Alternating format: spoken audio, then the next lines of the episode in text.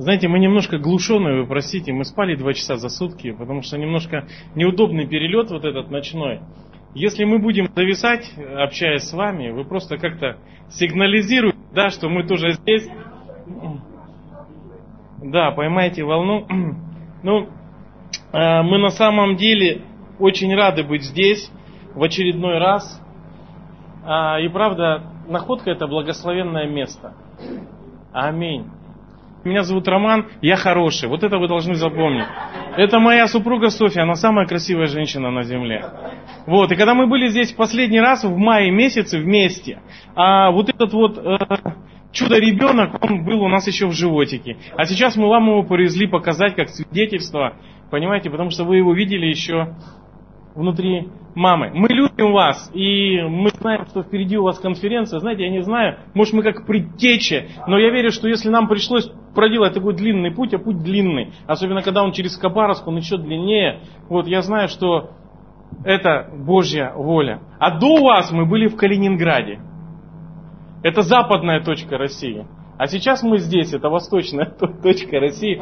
И, и все мы это делали вот вместе с этим нашим путешественником. Поэтому у нас интересное лето и молитесь за нас. Но мы хотели бы послушать вам, и я верю, что то слово, которое мы высвободим, а мы сделаем это следующим образом. Сначала я, а потом моя замечательная супруга, потому что, когда она проповедовала, я принял Христа.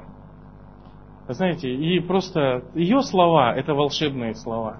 И я верю, что Бог вас тоже благословит. Но я хотел бы поделиться с вами а, тем, что очень долго ношу в своем сердце. Я постараюсь это сделать чуть не коротко. Меня слышно? Меня очень всегда хорошо видно, потому что я не маленький человек, да?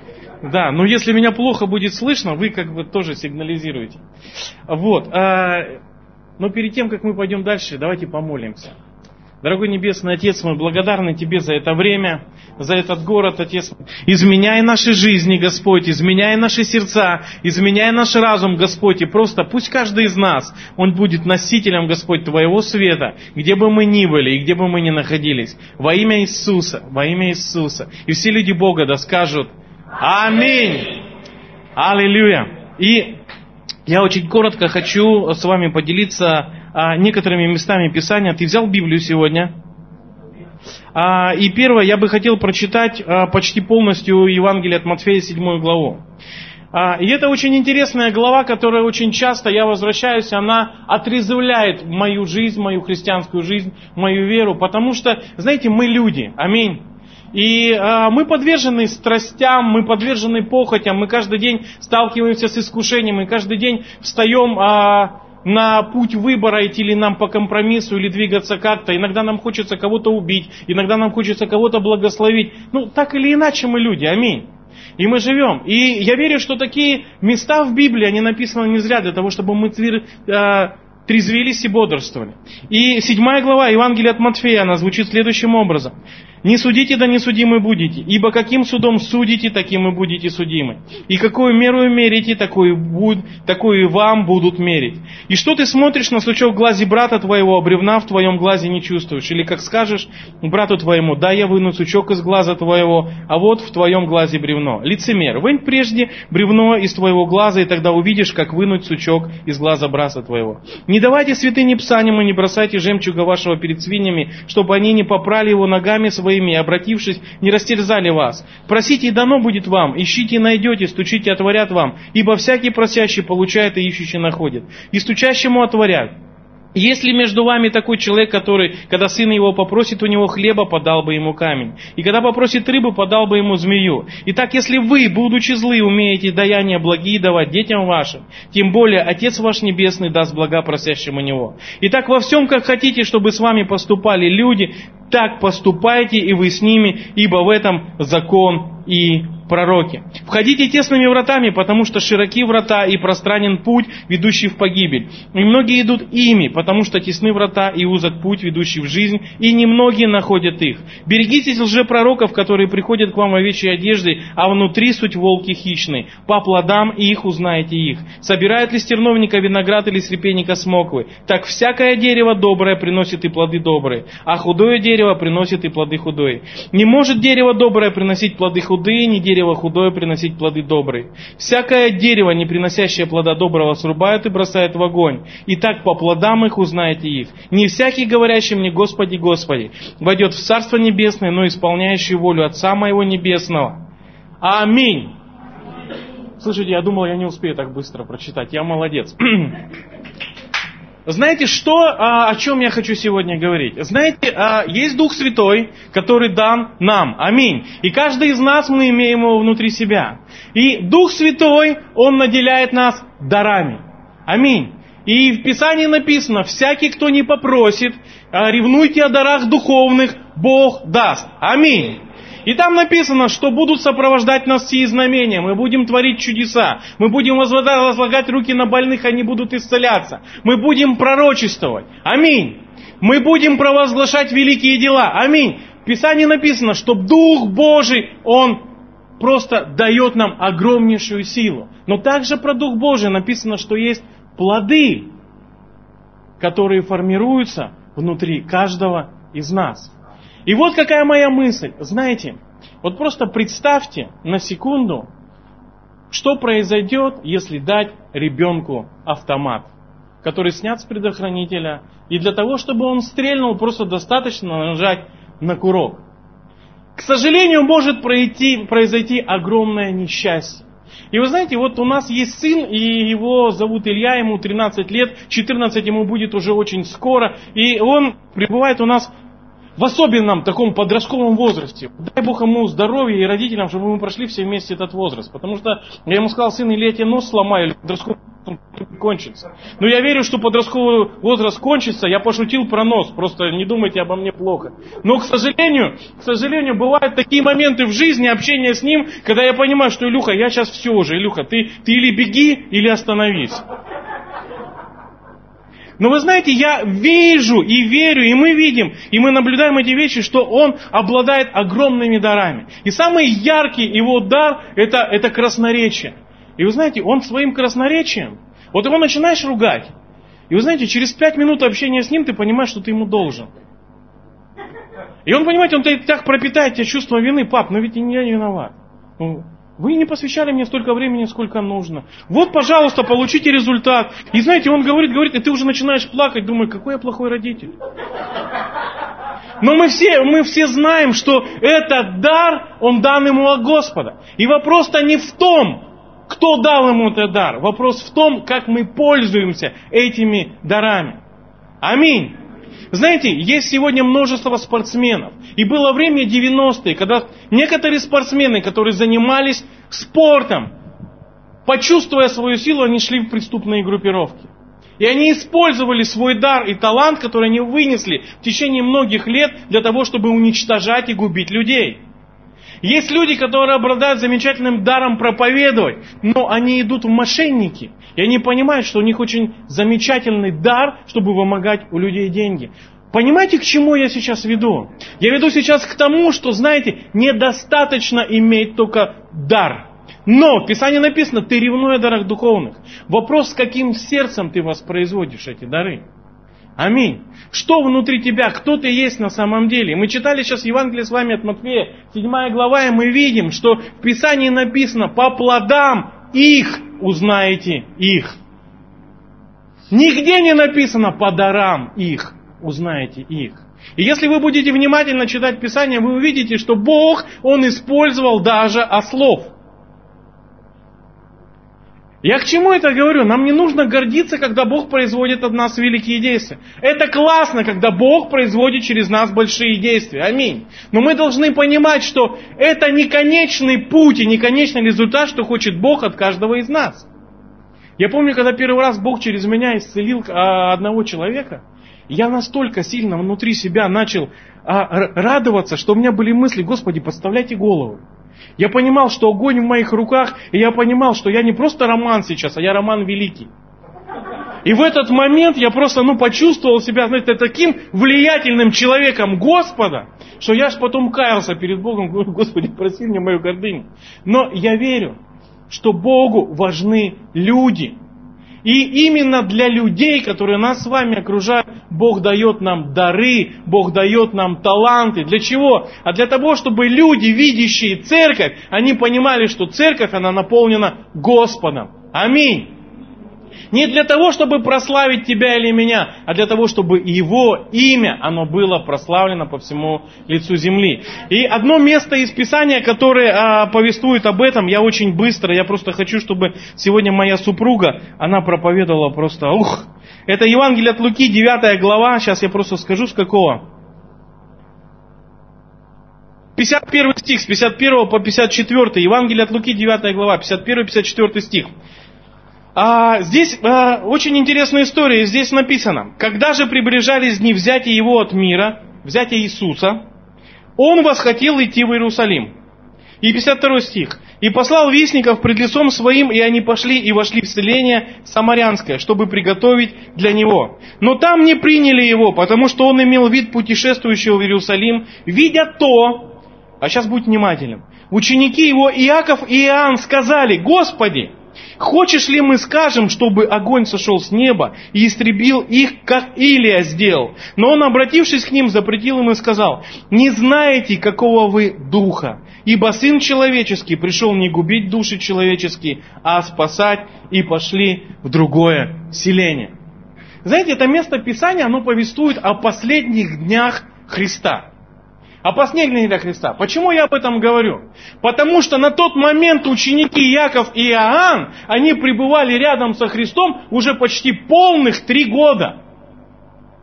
Просто задумайтесь, они уже закончили библейские курсы, они прошли полностью теологический университет рядом с Христом, они испробовали все возможные эксперименты и движения в дарах Духа Святого, они видели, как мертвые воскрешаются, они видели, как больные прокаженные исцеляются, они видели, как люди, которые до этого не могли видеть, они начинают зреть, кто не мог рожать, они начинают рожать. И в этот самый момент когда кто-то им воспрепятствовал, что они предлагают сделать Иисусу? Иисус. Это, это что за люди-то такие? Мы к ним пришли с евангелизацией. Принесли им фаеры. И говорим им, Господи, тебе, тебе Бог нужен. А он говорит, иди отсюда. Да как это так? Меня, посланника великого Бога, не приняли с достопочтением, да пусть огонь с неба сойдет. И ведь они не просто придумали огонь. Они же в библейскую школу закончили. Они Иисусу говорят, Иисус, как Илия сделал. Они привели в пример пророка. Иисус, это же не мы придумали. Но было же. Илия сказал, и огонь с неба сошел. Вы знаете, один, э, у меня был в жизни один момент. А кто-нибудь ходил в паспортный стол когда-нибудь? И вот я ходил. Первый и последний раз. И я пришел в паспортный стол, и вы знаете, я не знаю, что происходило с человеком, который меня там принимал. Но когда я вышел из паспортного стола, у меня губа вот так вот дергалась, понимаете? Я, я думал, я сейчас семь э, кругов войду, пройду вокруг этого паспортного стола и буду смотреть, как огонь Божий, он просто сходит на этот паспортный стол, плавятся кирпичи вместе с этой тетушкой. И, и меня очень долго вот колотило. Я не знаю, переживал ли ты когда-нибудь в такой жизни? Я переживал, я хочу быть искренним с тобой. Я тоже человек, и я тоже испытываю подобные искушения. Я не знаю, что происходило с этой женщиной, но вы знаете, она вывела меня из себя так быстро и так далеко, что я еле собрался сам с собой. Я приехал домой, меня до сих пор... Я уже будучи пастором. И я на самом деле не осуждаю учеников, но я очень рад, что у нас есть Дух Святой и Христос, и Слово Божье, которое дает нам возможность видеть примеры и свидетельства. Знаете, мы живем в этом мире, мы живем среди людей. Люди несовершенны. Даже близкие тебе люди, они обижают тебя. Они колят тебя, они провоцируют тебя. И такое, к сожалению, происходит. Но вопрос-то в чем? Вопрос в том, кто ты внутри. Вопрос в том, что тобой движет. Вопрос в том, где твоя точка кипения. Аминь. Сколько тебе надо, чтобы закипеть? И в этот момент Иисус, Он говорит ученикам, мои хорошие, вы не того духа. Я пришел не карать, а я пришел миловать людей. Второй пример. Вы же здесь все Библию читали. Чтобы быстро, мы не будем открывать много мест, ладно? Вы просто поверьте мне на слово. У меня вид профессорский, очки, я очень приятно выгляжу, мне все верят на слово. Но если ты не поверишь, приди домой и прочитай эту историю еще раз. А какая история? История о, о Аврааме и Лоте. Вопрос задам перед тем, как начну двигаться дальше. Кто был Лот Аврааму? Племянник. И вы помните историю, когда наступил критический момент, и когда пастухи Лота и пастухи Авраама, они стали ссориться. Авраам, он увидел это, и Лот обратил на это внимание, и они стали предпринимать определенные решения. И какие решения были сделаны, вы тоже помните. Но мы должны понимать, что все это происходило на Востоке. И просто скажите мне, кто на Востоке по старшинству имел право принимать решения в этом деле? Старший Авраам, дядя. И он мог принять законное решение очень просто. Когда он увидел, что племянник поднялся, и он доставляет проблемы, и проблемы действительно уже очевидны, он мог, как влиятельный и авторитетный человек, сказать, племяш, все, накипело, достало, у тебя было два китайских предупреждения, это третье, я не буду больше этого терпеть, поэтому, дорогой мой, видишь вон там гнилую пустыню, где ничего не растет, быстренько собрался, час тебе на сборы, и до свидания. Знаете, никто бы не осудил бы Авраама в этот момент. Аминь. Но смотрите, что делает Авраам. Почитайте внимательно, это книга Бытие. Авраам предлагает Лоту выбрать землю. И что Лот? Лот выбирает самую лучшую землю. И Авраам, несмотря ни на что, он отпускает Лота и говорит, я благословляю, иди. Но мы начинаем читать дальше эту историю и видим, что происходит какой момент? Что происходит момент, когда Лота берут в плен. И знаете, ну, очень часто, э, ну, наверное, в моей жизни это было, особенно в раннем христианстве, знаете, неохота сделать зло человеку самостоятельно, потому что ты уже верующий. Ну, так охота, что что-нибудь случилось. И когда с ним случается, иногда мы начинаем злорадствовать. И говорить следующие вещи.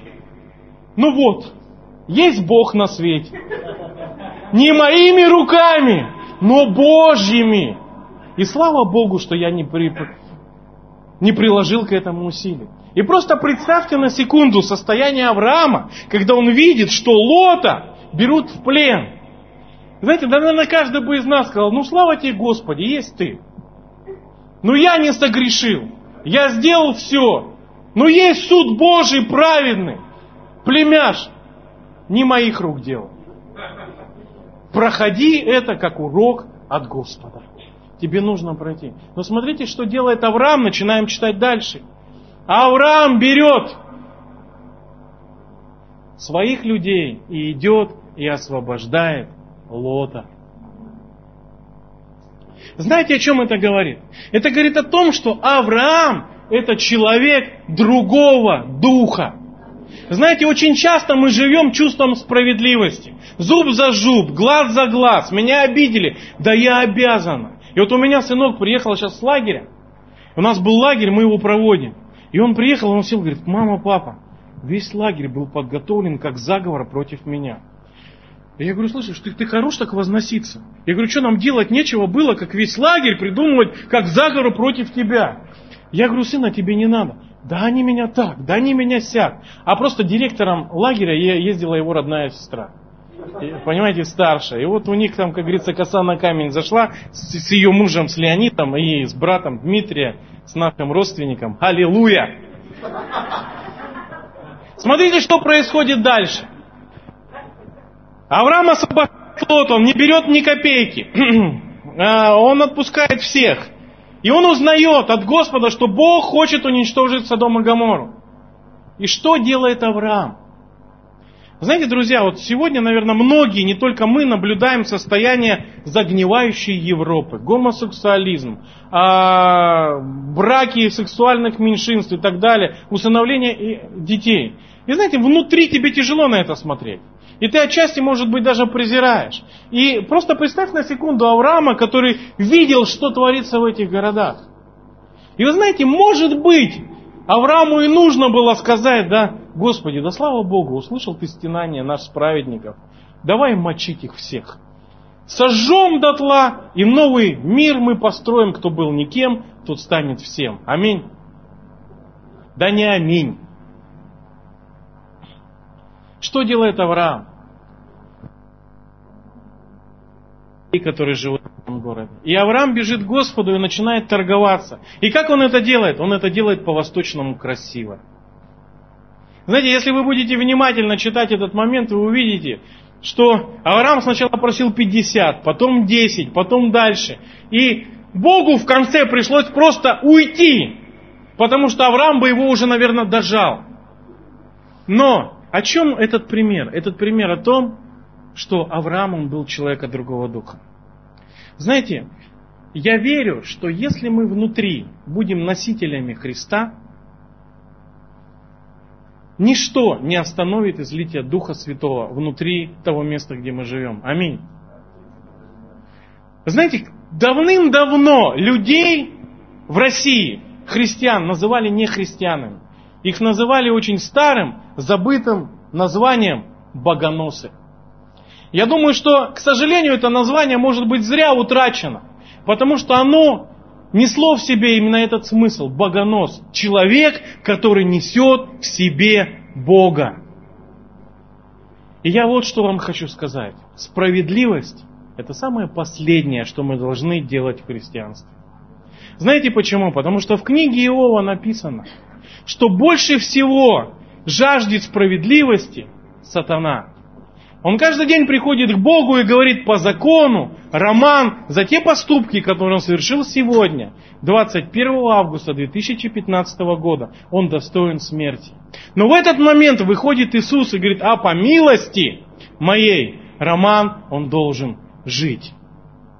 Знаете, если Бог помиловал грешных людей – которые собственными руками вознесли его на крест, убили, то тем паче нам, верующим, нам нужно не презирать грешников, а любить их. Аминь.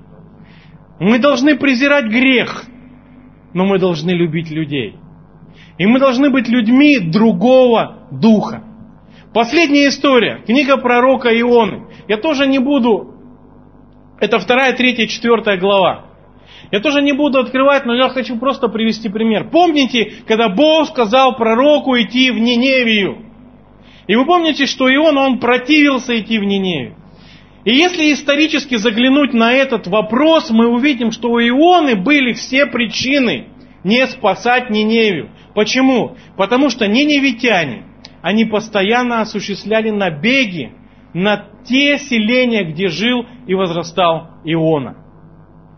И возможно, это уже дальше мои мысли, но я думаю, это правда, что Иона, он видел плохие дела этих людей в отношении собственного рода, в отношении близких ему людей. И просто представьте, когда есть род или племя, которое ты ненавидишь, которое принесло тебе боль, и в этот самый момент тебе приходит Бог и говорит, иди и проповедуй. И вы помните, что сделал Иона? Он убежал. Он бежал, он убежал в Фарсис, сел на корабль, ушел на нижнюю палубу, попал в кита. И только там, когда он оказался в самых стесненных обстоятельствах, он сказал, Господи, все, смиряюсь. Очень часто Богу приходится нас погружать в стесненные обстоятельства – чтобы мы не собственными принципами жизни и не собственными осуждениями думали о ком-то, а просто смирились под крепкую руку Божью и несли Божий свет людям. Но вы помните, что произошло? А произошло следующее. Иона пришел в Ниневию, и в Писании написано, что несколько дней он ходил, сколько можно было пройти за этот день, и проповедовал Слово Божье. Он проповедовал о том, что Бог презрел на Ниневию, если они не покаятся, придет Божий суд. И знаете, что произошло? Они невитяне, они приняли. И почитайте внимательно третью главу. Там написано, что тотальный пост установили не невитяне. Ладно, сами животные не ели, не пили. Бараны и овцы не ели. Представляете? Но что происходило с Ионой? Знаете, есть такое, такой слоган «Надежда умирает последней». И там написано в 4 главе, что Иона поднялся и смотрел, что же будет с городом. Он все-таки внутри себя надеялся, может быть, Бог передумает и как жахнет сейчас по нему. А когда увидел, что Бог ничего не сделал, Иона пошел и огорчился. Бог произрастил растение ему, которое скрыло его от солнца. И когда он проснулся, он увидел, что подточили корни у этого растения насекомые и растения. И он а, огорчился, написано, даже до смерти и попросил Господа забрать его. И вот в этот момент Бог обратился к Ионе. И он сказал замечательные слова, это четвертая глава. Давайте я даже прочитаю, это что-то все... Иона сильно огорчился и был этим раздражен. Первый стих, это о городе. И молился он Господу и сказал, о Господи, не, не это ли я говорил я, когда еще был в стране моей? Потому я и бежал в Фарсис, ибо знал, что ты благий и милосердный, долготерпеливый и многомилостивый, и сожалеешь о бедствии. И ныне, Господи, возьми душу мою от меня, ибо лучше мне умереть, нежели жить. И сказал Господь, неужели это огорчило так сильно тебя? И вышел Иона из города, и сел с восточной стороны у города, и сделал себе там кущу, и сел под ней в тени, чтобы увидеть, что будет с городом. И произрастил Господь Бог растение, одно подняло над Ионою, чтобы над головой его была тень, и чтобы избавить его от огорчения его. Знаете, вот почтальону иногда нужен велосипед, кому-то нужна просто тень. Вы знаете, очень часто Бог приходит таким образом. Но вот смотрите, что дальше произошло. И произрастил Бог растение, и поднялось над Ионой, чтобы над головой его была тень, и чтобы избавить его от огорчения его. Иона весьма обрадовался этому растению. И устроил Бог так, что на другой день при появлении зари червь подточил растение, и оно засохло. Когда же взошло солнце, навел Бог зной на восточный ветер, и солнце стало палить голову Ионы, так что он изнемог и просил себе смерти, и сказал, лучше мне умереть, нежели жить. И сказал Бог Ионе, неужели так сильно огорчился ты за растение? Он сказал, очень огорчился, даже до смерти. И десятый стих.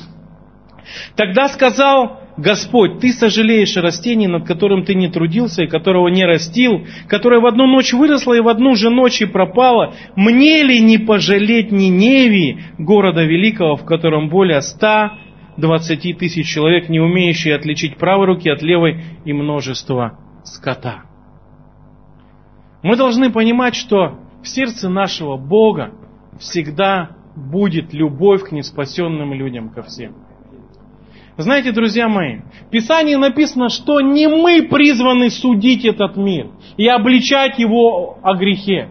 В Писании написано, что Дух Святой, Он будет обличать, а Бог Отец, Он судить этот мир. Аминь. В Писании призвано, написано каждому из нас, как хотите, чтобы с вами поступали люди, так и вы поступайте с ними.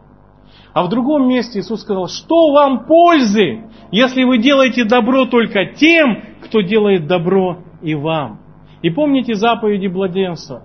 блаженства. Иисус говорит, благословляйте ненавидящих, благословляйте проклинающих, несите любовь. Друзья мои, вот к чему мы призваны. Не суди, да не судим будешь. Не нужно искать проблемы в брате. По секрету тебе хочу сказать, в брате всегда будут проблемы, как и в твоей жизни. Мы не сможем стать идеальными на этой земле. В Писании написано, мы должны стремиться к тому, чтобы Бог, Бога стало больше внутри нас. И чтобы люди, видящие нашу любовь друг к другу, они говорили, истинно это ученики Христовы. Вот и все. В Писании написано, любите друг друга, любите людей и радуйтесь Господу. Аминь.